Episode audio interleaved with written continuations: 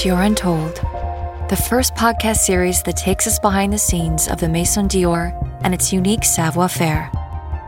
An immersion into the fascinating world of its creator and his innermost inspirations. Episode 2 And Women Created Dior. Christian Dior brought magic and elegance to women all over the world, but few of them held a special place in his closely guarded heart, the wellspring of his inspiration. By diving into the personal story of the designer's life, we will discover the women who set the path for him and became the house's trailblazers. Enjoy learning about the various women who made up this constellation of stars and enabled the Maison Dior to shine.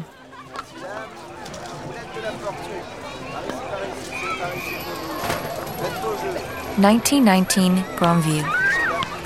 France is emerging from the Great War, and this town in Normandy has organized a charity fair to raise money for the soldiers. Smiling families, dressed in their Sunday best, stroll leisurely among flower bedecked stalls. All around, fairgoers are taking potshots in an effigy of the Kaiser at the shooting range, or fishing for wooden ducks, or gaily spinning the Wheel of Fortune. The country is picking itself up again after the years of darkness, and everyone desperately aches for a better future. A tall, slender boy with a wise face stands out from the crowd. He is dressed in bohemian garb for the day. His name is Christian Dior. He's 14 years old, and today, the fair's fortune teller has enlisted his help. The basket tied around his neck with ribbons holds lucky charms that he is selling to those seeking to ward off misfortune. As evening falls and the pleasure seekers disperse, he returns to the clairvoyance caravan. Climbing its few steps, he opens the door to a mysterious, shadowy interior lit only by the flickering light of candelabras the figure of a bohemian woman can just about be made out in a chiaroscuro among the billowing incense. With a lined face and cold, darkened eyes, this ageless woman sits in front of her card table. A scarf tied around her head and a shawl over her shoulders. To thank him for his services, the soothsayer offers to tell the young man's future by reading his palm young Christian stretches out his hand above her crystal ball and tarot deck.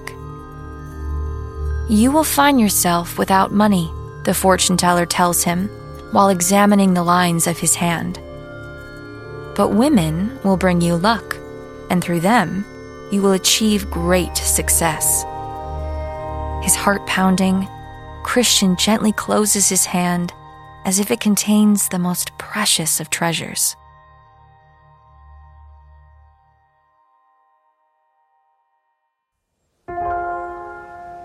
It is night as he makes his way back to the family villa, Les Rhumbs, high above the town on the cliffs, facing out over the English Channel. Christian Dior looks up at the twinkling heavens.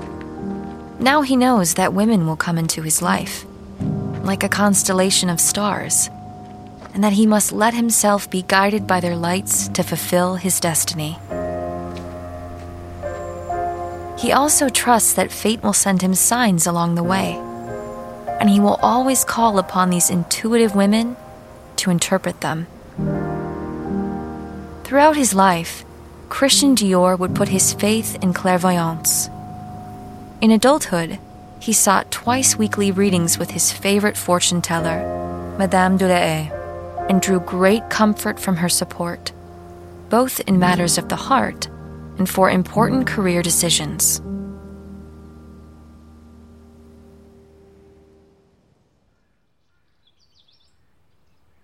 Madeleine, his beloved mother.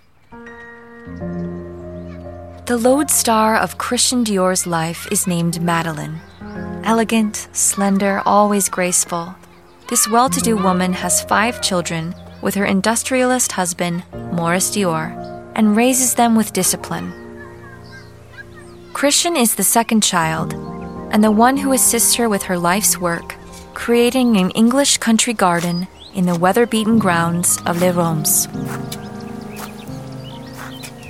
Over time, despite the gusting winds and intemperate climate, Madeleine Dior manages to plant geraniums, roses, and jasmine that blossom under her green fingers like exotic plants, despite the hostile elements.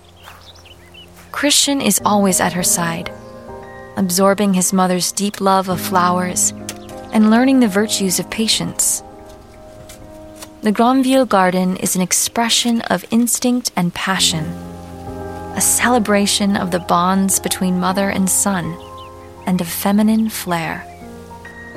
Throughout his life, the artist will return to this intimate experience time and time again.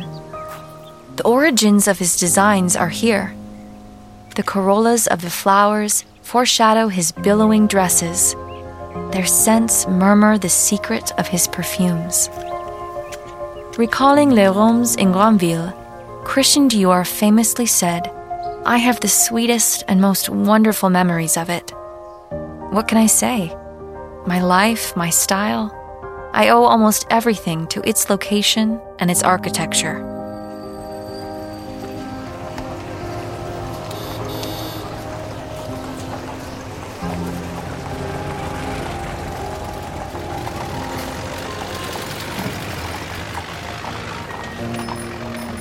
His tastes and affinities are further honed in Paris later on, where his mother, who in his eyes will always epitomize the spirit and elegance of the Belle Epoque, introduces him to the refined craftsmanship of couturiers, florists, and artisans. When decorating their apartment in the Paris quartier of La Muette, Madeleine Dior opts for a neo Louis XVI style. This opens the door to French neoclassicism, a door that Christian Dior will never close again. In these ways and many others, his vision and aesthetics are colored by his love for his mother, by the hours spent by her side, browsing the boutiques of Paris, or tending to the most beautiful flowers in their Granville paradise.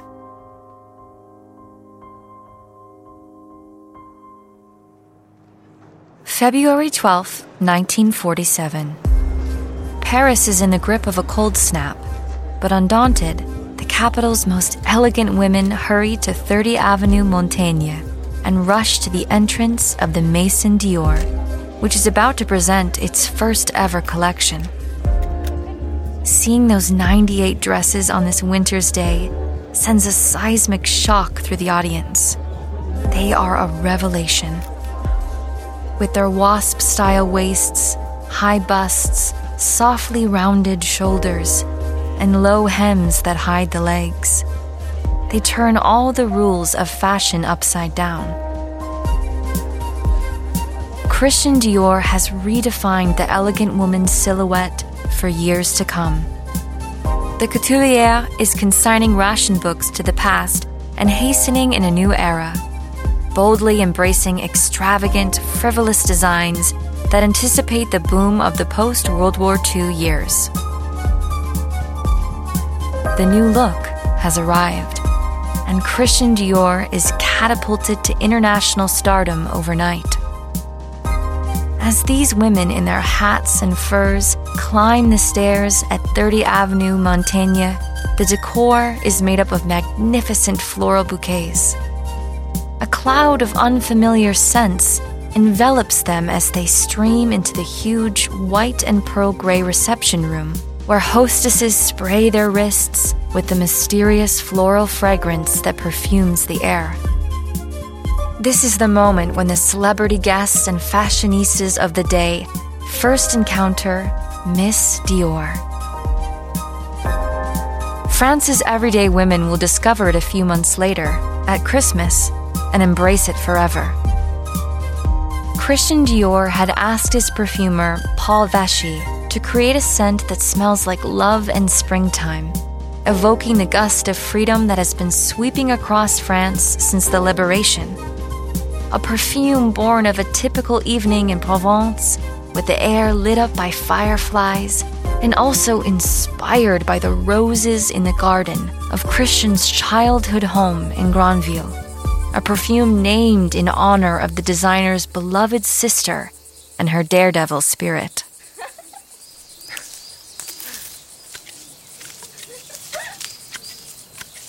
Catherine, his heroic sister. If one can liken Christian Dior's childhood to a treasure island, it's because the other inhabitant of this magical land is Ginette. She is the youngest child, born 12 years after him. And at a time when he's about to enter adolescence, she draws him back to a time of innocence. When she appears among the groves in Granville, everyone else fades into the background. Of all the flower women that stir the designer's imagination, Ginette is the spirited, bold, and brave one, the one who isn't afraid to upset the established order, and in doing so, propels him in life.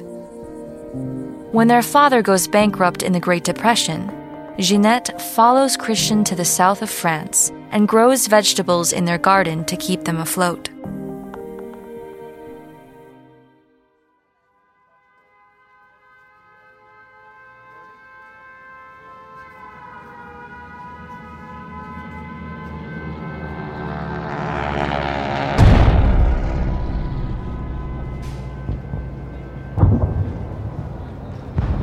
Then the Second World War breaks out, and his sister, who now prefers to be called by her third Christian name, Catherine, joins the Resistance. Under the alias Caro, she's a member of the F2 network, passing information about German troop movements to London and hosting clandestine meetings in Christian's Paris flat on Rue Royale. July 6, 1944, and it's a fine day in Place du Trocadero. Catherine is here to meet with a fellow resistance fighter, but instead she is met by Gestapo officers and arrested.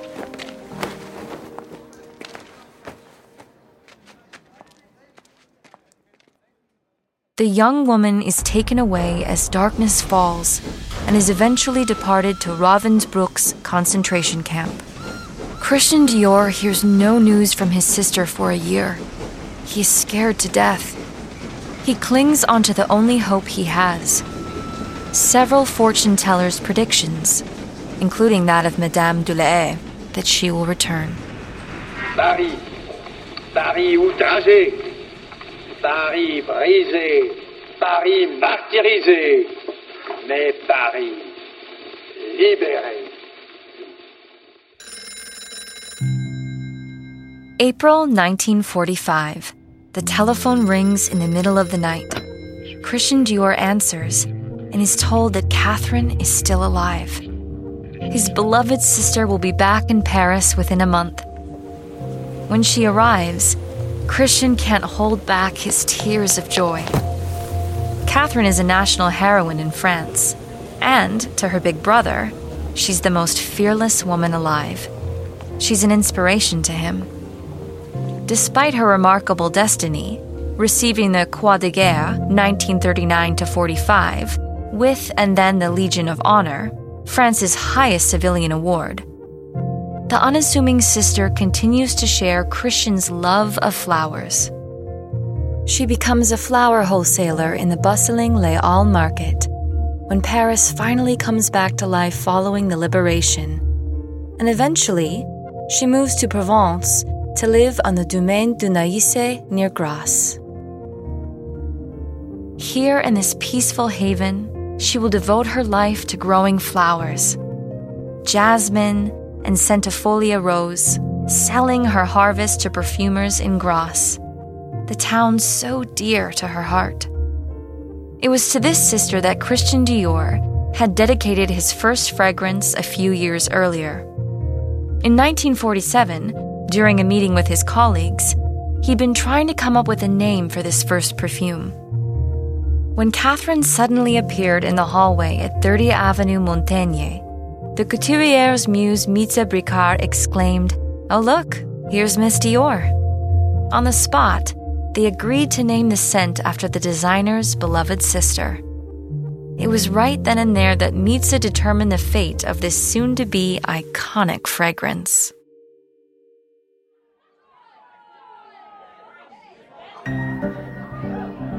Raymond Marguerite Suzanne Mitza, his sophisticated female commanding staff. With the 1950s underway in a liberated Paris, Saint-Germain-des-Prés is pulsing with a new joie de vivre as intellectuals, artists, and bohemians reinvent the old ways of living, loving, and thinking. Christian Dior is happy and energized. To build the fashion house he envisages, he has already gathered four exceptional women around him to make up his commanding staff. These are passionate and talented women who, through their character and their unfailing loyalty to Christian, will become surrogates for him and forge the house's destiny at his side. First, there is Raymond Zehnacker, director of his design studio. She compliments him, as he likes to say. She's a confidant and friend, reassuring him and shielding him from setbacks. Raymond acts as a buffer between his sensitive nature and the outside world. It is she who provides reason to his fantasy, order to his imagination, discipline to his freedom. The second is Marguerite Carré, Madame Marguerite, his Marguerite, Lady Couture herself. An exacting, practical woman, she is the bridge between his inspiration and the ateliers where his designs are fashioned into dream dresses. With her extraordinary technical skills, her magic fingers, and her demanding, obstinate nature, Madame Marguerite fills Christian with the incomparable sense of being able to believe in the impossible. The third woman is Suzanne Lulling, a childhood friend of Christian's from Granville, who is the director of trunk shows, sales, and PR. She's the one who never doubted his success. He admires her boundless energy, her unfailing good humor, and her festive spirit. She has an incredibly dynamic nature, which is such a powerful force that she draws everyone else to her too. The fourth figure in Dior's female commanding staff is Mitza Bricard, a woman with a feline like beauty who makes elegance her sole raison d'etre. In the early 1950s, Mitza Bricard is one of the women at the heart of Christian Dior's tight knit entourage.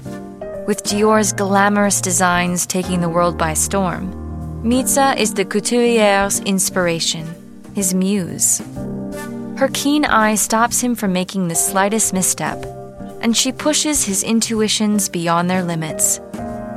Mitza is a compelling woman who cultivates a heightened femininity Christian had admired her talent when she was styling the Molyneux collections, and four years earlier had sought her out to come and work with him. It was decided that Mitza Bricard would join Dior as the head of millinery. Christian Dior is enthralled with this woman who epitomizes the style of femininity he has revered since boyhood, with her fur stoles and sophisticated mannerisms straight out of a Giovanni Boldini portrait. Her eclectic influences are drawn from art history, and she's just as likely to channel the Art Nouveau from her youth to medieval Flemish fashion, which she admires for its austerely cut and oversized hats.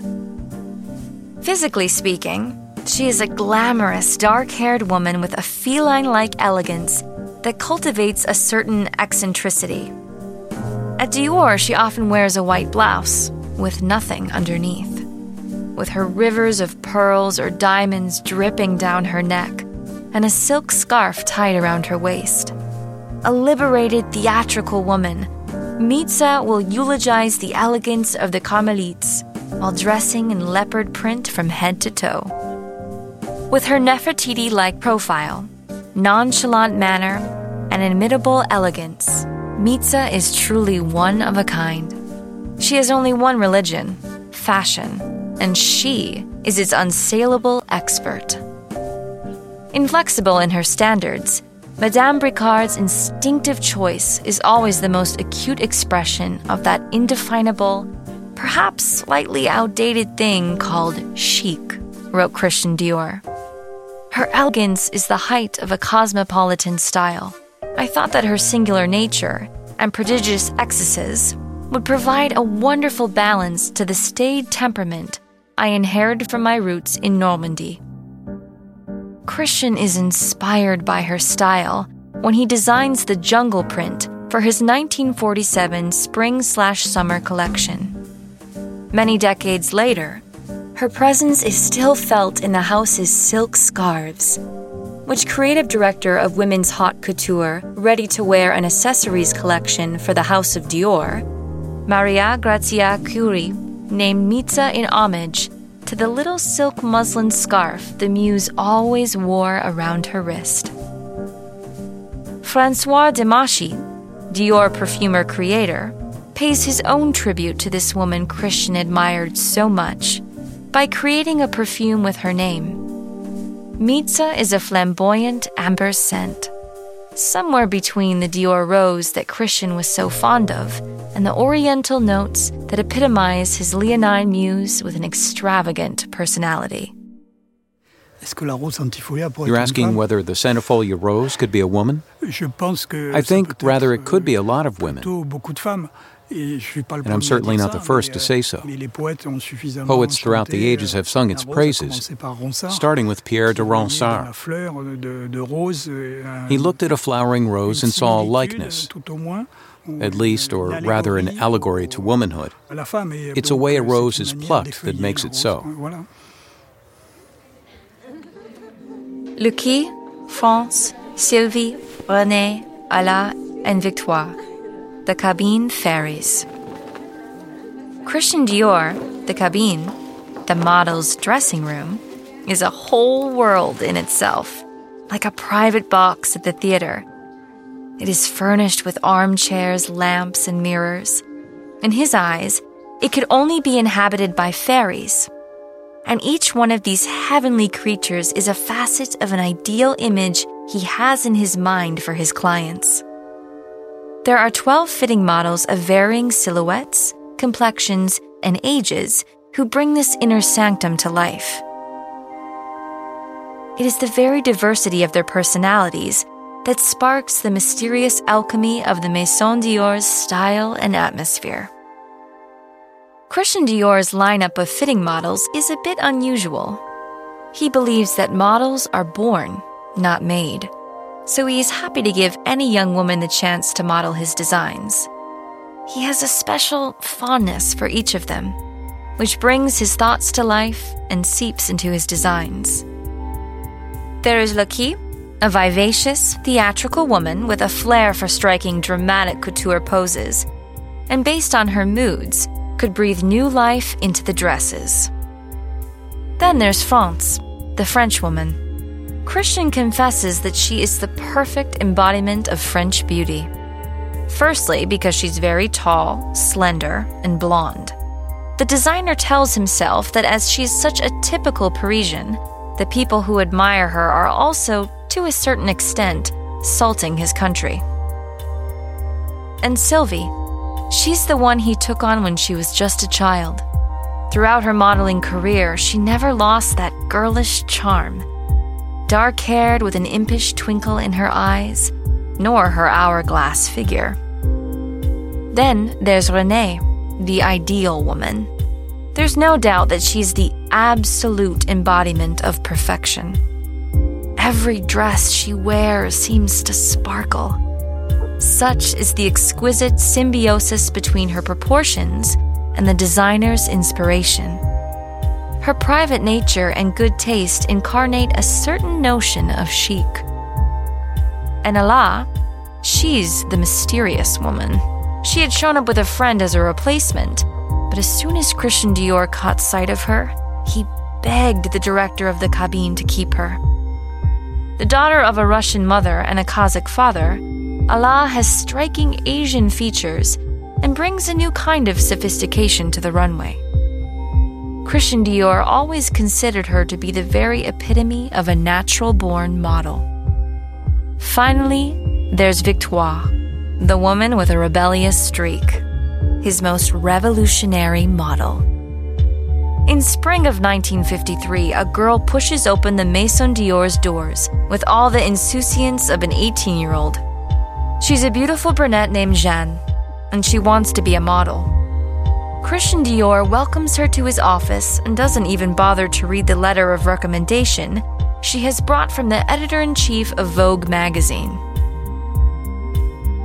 He's completely bowled over by the girl's sassy allure which brings to mind the hip young people dancing the night away to the rhythms of jazz in the smoky cellars of Saint Germain des Prés. Her body doesn't fit the mold of that of a traditional model. She's petite, with a tiny waist, big bust, and short hair. But her round face lights up with an irresistible smile that radiates an extraordinary sensuality. Christian Dior signs her up there and then. The girl tells him her name, but Christian Dior declares, Well, we shall call you Victoire. Victoire's arrival feels like a bomb going off. The other models hate this newcomer, who threatens to overshadow them with her unorthodox style. When she first appears in public, the clients are abashed and baffled that the house has employed a model who doesn't have a good body and doesn't know how to walk. They insult her, calling her scandalous, the little brat, the troublemaker. But Christian Dior doesn't sway under this criticism. He knows Victoire will become his supermodel, and that what the critics are actually objecting to is how she perfectly epitomizes the youth of her day. She heralds a new era my model brings the life of my dresses, Christian Dior likes to say, and I want my dresses to be happy. For him, each Dior dress takes on its full meaning when the models stand poised, ready to reveal the look under the showroom's spotlight. To champion and showcase his designs, Christian Dior will always prefer, as he puts it, a model who became a woman rather than a woman who became a model. He's interested in models with character. When they're in front of an audience, they smile, sashay, and twirl, swishing the fabrics and injecting life into the dress they're wearing.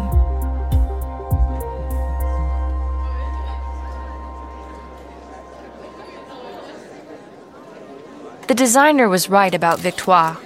When his second collection was shown, she was the only one anyone noticed. People claimed I'd transformed her, wrote Dior, whereas in fact, it was they who had changed. They'd suddenly woken up to Victoire's slightly acerbic charm and realized how attractive it is.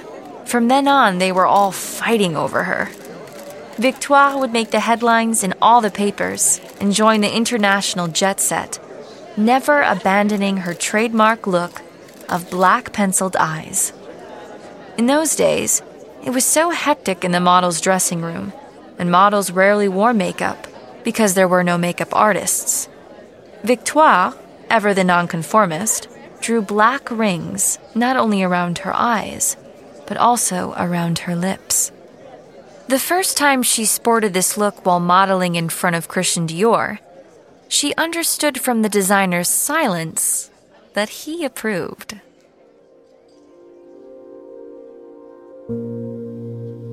Right until the end, the designer and his top model remain inseparable. Victoire was Christian Dior's last guiding light in his life. She's the one who, with her modern spirit, helped propel him beyond his wildest dreams and oriented his designs toward the future, where they will conquer the galaxy. Christian Dior's vision inspired by the beauty, intelligence, and courage of women, has never ceased to radiate outwards across the world. The seeds first sown in the garden at Granville have brought forth generations of flower women who took destiny into their own hands. Every designer at Dior, whether at the helm of fashion or fragrance, has taken inspiration from the windswept landscape by the sea and the gardens nurtured by the hands of Madeleine, Catherine, and Christian. Francois Demachy habitually wanders among the flower beds, permeated with memories, in the search of a unique fragrance. In 2016, the Maison Dior chose Maria Grazia Chiuri as its first female creative director. She soon staked out her feminist credo, and after diving into the family's history, she produced a collection called Catherine's Garden in 2019, a paean to the spirit of female creativity that watches over the house's designs. Christian Dior's stars were first revealed to him by a fortune teller in 1919, and to this day, they continue to guide those through whom his art and style live on.